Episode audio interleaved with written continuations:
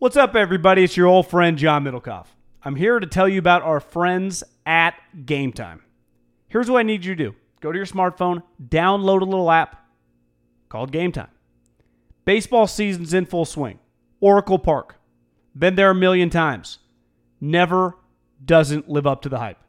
Go get yourself some garlic fries, a brewski, maybe uh, some ice cream. They have very good Ghirardelli ice cream there. And when you do that, promo code HAM. So download the Game Time app. Your first pair of tickets, promo code HAM, H A M, save $20. The A's, only going to be in the Bay Area for the rest of this season. You probably can basically go for free. Just buy a pair of tickets to any baseball game. They also have comedy shows if you want to check one of those out or concerts. Game Time app, promo code HAM, save yourself $20. We don't even need a thank you. Just hammer that promo code. This is the story of the one. As head of maintenance at a concert hall, he knows the show must always go on. That's why he works behind the scenes, ensuring every light is working, the HVAC is humming, and his facility shines. With Grainger's supplies and solutions for every challenge he faces, plus 24 7 customer support, his venue never misses a beat. Call quickgranger.com or just stop by. Granger, for the ones who get it done. This Haberman and Middlekauff segment is brought to you by Shari's Berries, John. Just go to berries.com. That's B E R R I E S.com. Go to the microphone, top right corner, promo code HAM. And it's brought to you by Untuck It Go to untuckit.com. When you check out, promo code HAM, 20% off. and Hair Club. Hairclub.com slash ham. Go sign up today. Now to the seg. Mint. Rockets Warriors, game two. Did it uh, did it live up for you? Tuesday night? Uh, yeah, I mean, I what I appreciated most about the game was the crowd. Like to me, Daryl Morey and the Rockets' antics.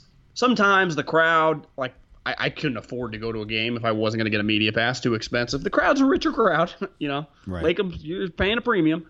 Uh, but even the techie nerds and, and the people paying elite price, there was an edge to that crowd, which I, I the best four games I've ever been to in my life in the NBA, beside the the game seven that this girl I was dating at the time took me to, and I told her, you know, no strings attached. I'll go to the game with you. Uh, she's like, I'll take you to the game. I'm like, okay, I want to go to the game. But those I know we haven't games- talked in three weeks, but it was more like two months, but you know, we went. It was sweet.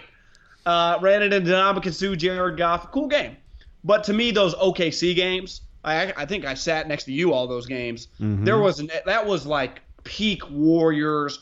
Still kind of, you know, it wasn't inexpensive then, but it had a little more authentic feel. Uh, probably it wasn't probably like Clippers of the year before or anything, right? Or two years before but it just had an edge to it. And I kind of felt that on the crowd last night. And, and to me, the players, like, I thought last night the two guys that really stood out, I don't even need to read their box score beside Iguodala and Draymond, who come back to playoff version. Mm-hmm. Steph and Klay, just the intensity in which they play with. How about Steph on defense? Just how hard he tries. And to me, that's a that's a product of just the fucking feeling the crowd, feeling the edge of the series. I, I enjoy that as a fan, just watching the energy. And I'll give the Rockets credit too; they played hard. yeah, I, I thought Jane. You know, first of all with Steph, I Steph, you know, Steph missed a, a number of early threes, and then of course the one he hits is the is the high degree of difficulty shot, and then it kind of.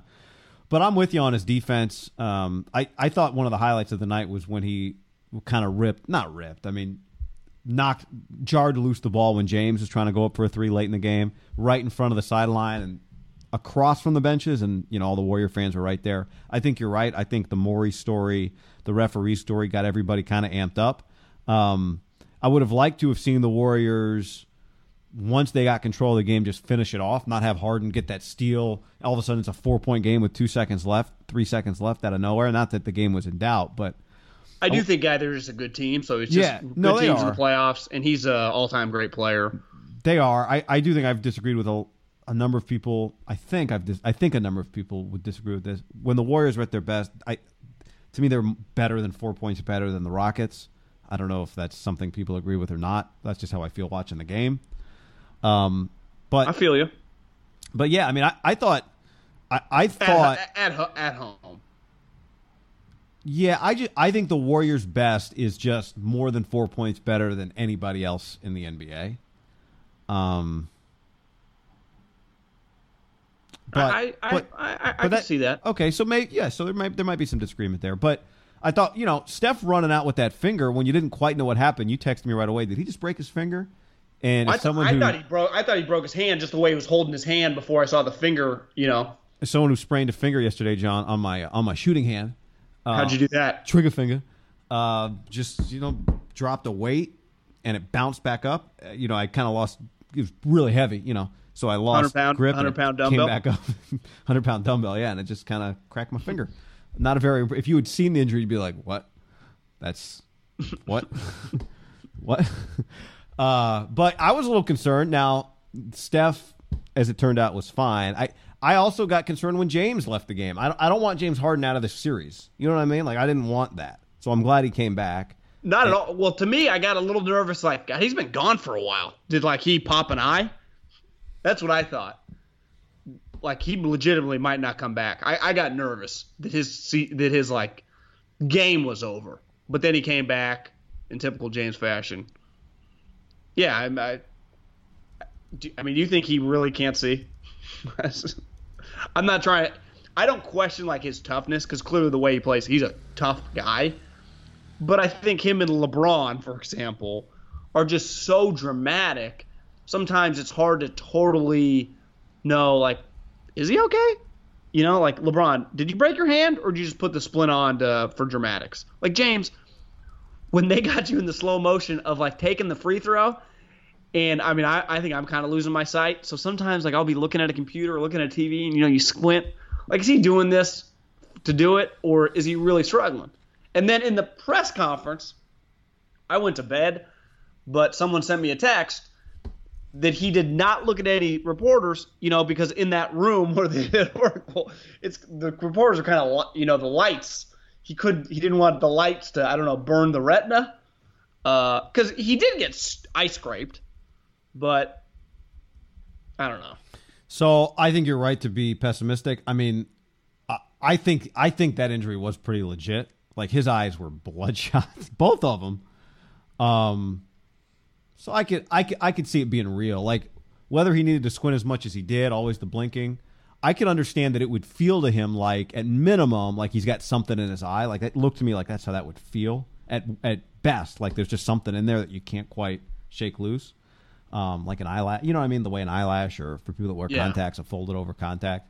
So I buy it. Like I, I think he was playing at. I, I think he was. I I think it was impressive. I, I think it was impressive. Did you notice how the Warriors were jumping to the side of every jumper mostly? Like every perimeter jumper, the Warriors were going to the side and like waving the arms over the top. Like they were ready just in case that was The- going to the be thing referees flipped. two. Yeah. How about this? Uh, we don't talk about quote unquote game plans. Just I, I don't think like we, we more talk casually about basketball than really getting like the nitty gritty like a Zach Lowe show or something. More like football, you know, we kind of sometimes dive into a game plan, a nitty gritty of a certain something happened in a game.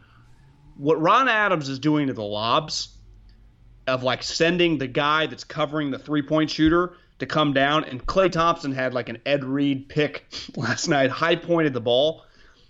And those guys on TNT, and I thought Kenny, who when Chuck and Shaq are kind of fucking around, will make some good basketball points sometimes.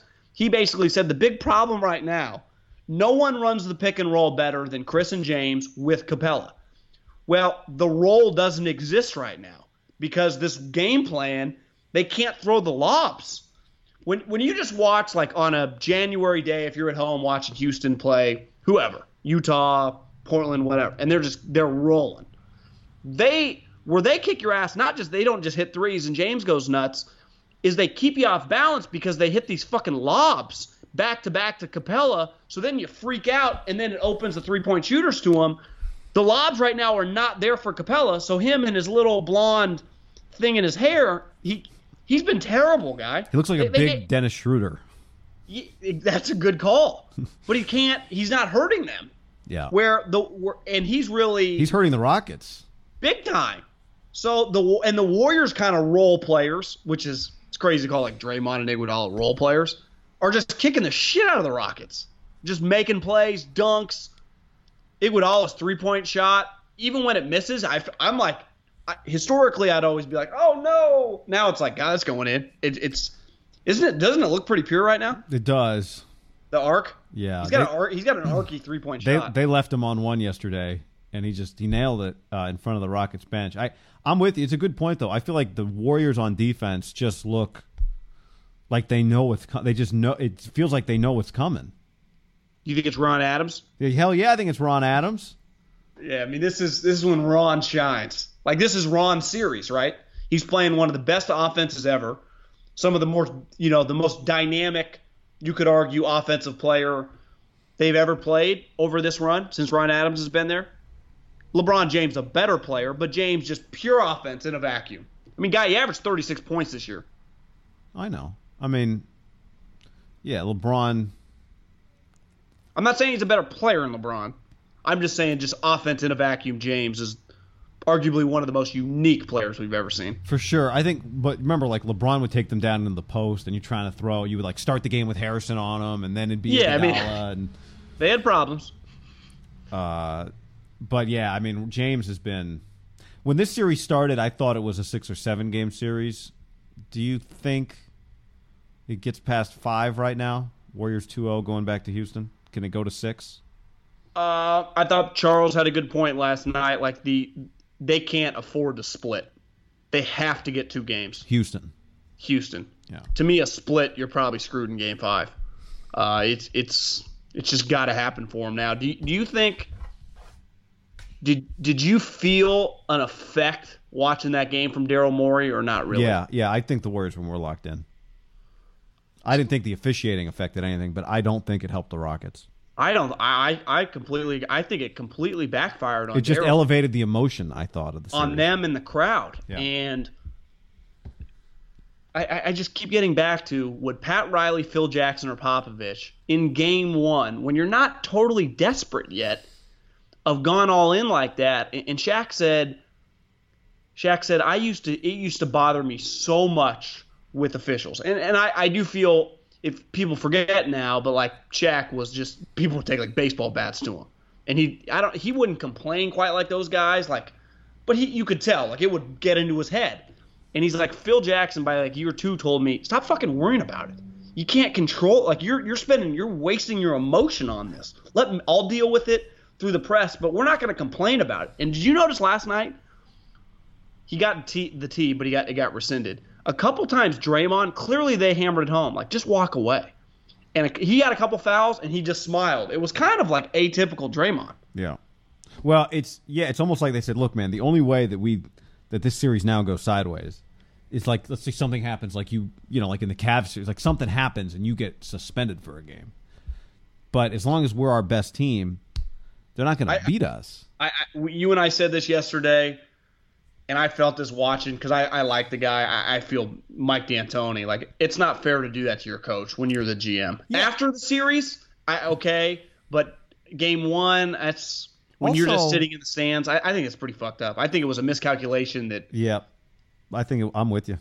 Miscalculation, But- but and, and now you've got to manage. Now you've got to manage the players after you've made public. We've got a built-in excuse. Do you know what's funny though, guy? When we say miscalculation, we act like it was calculated.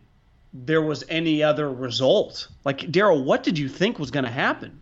Any smart basketball person, like if you would have said this to Steve or Pop or Terry Stotts or in his prime Phil Jackson or Pop, they would have been like, "That's the dumbest idea going." Like, no. Yeah, the, you mean like we're not going to suddenly turn on game two and they're calling everything in your favor? Uh, Well, I just think they would have been anti. Like if you would have said, "Do you think it's a good idea to leak our internal studies of the proprietary information and make and triple down on this?" They would have said, "No. Let's just Right. focus on game two. Yes, yes. If after the series we get rat fucked, then yeah, we'll go all in. But we, we will do ourselves a disservice.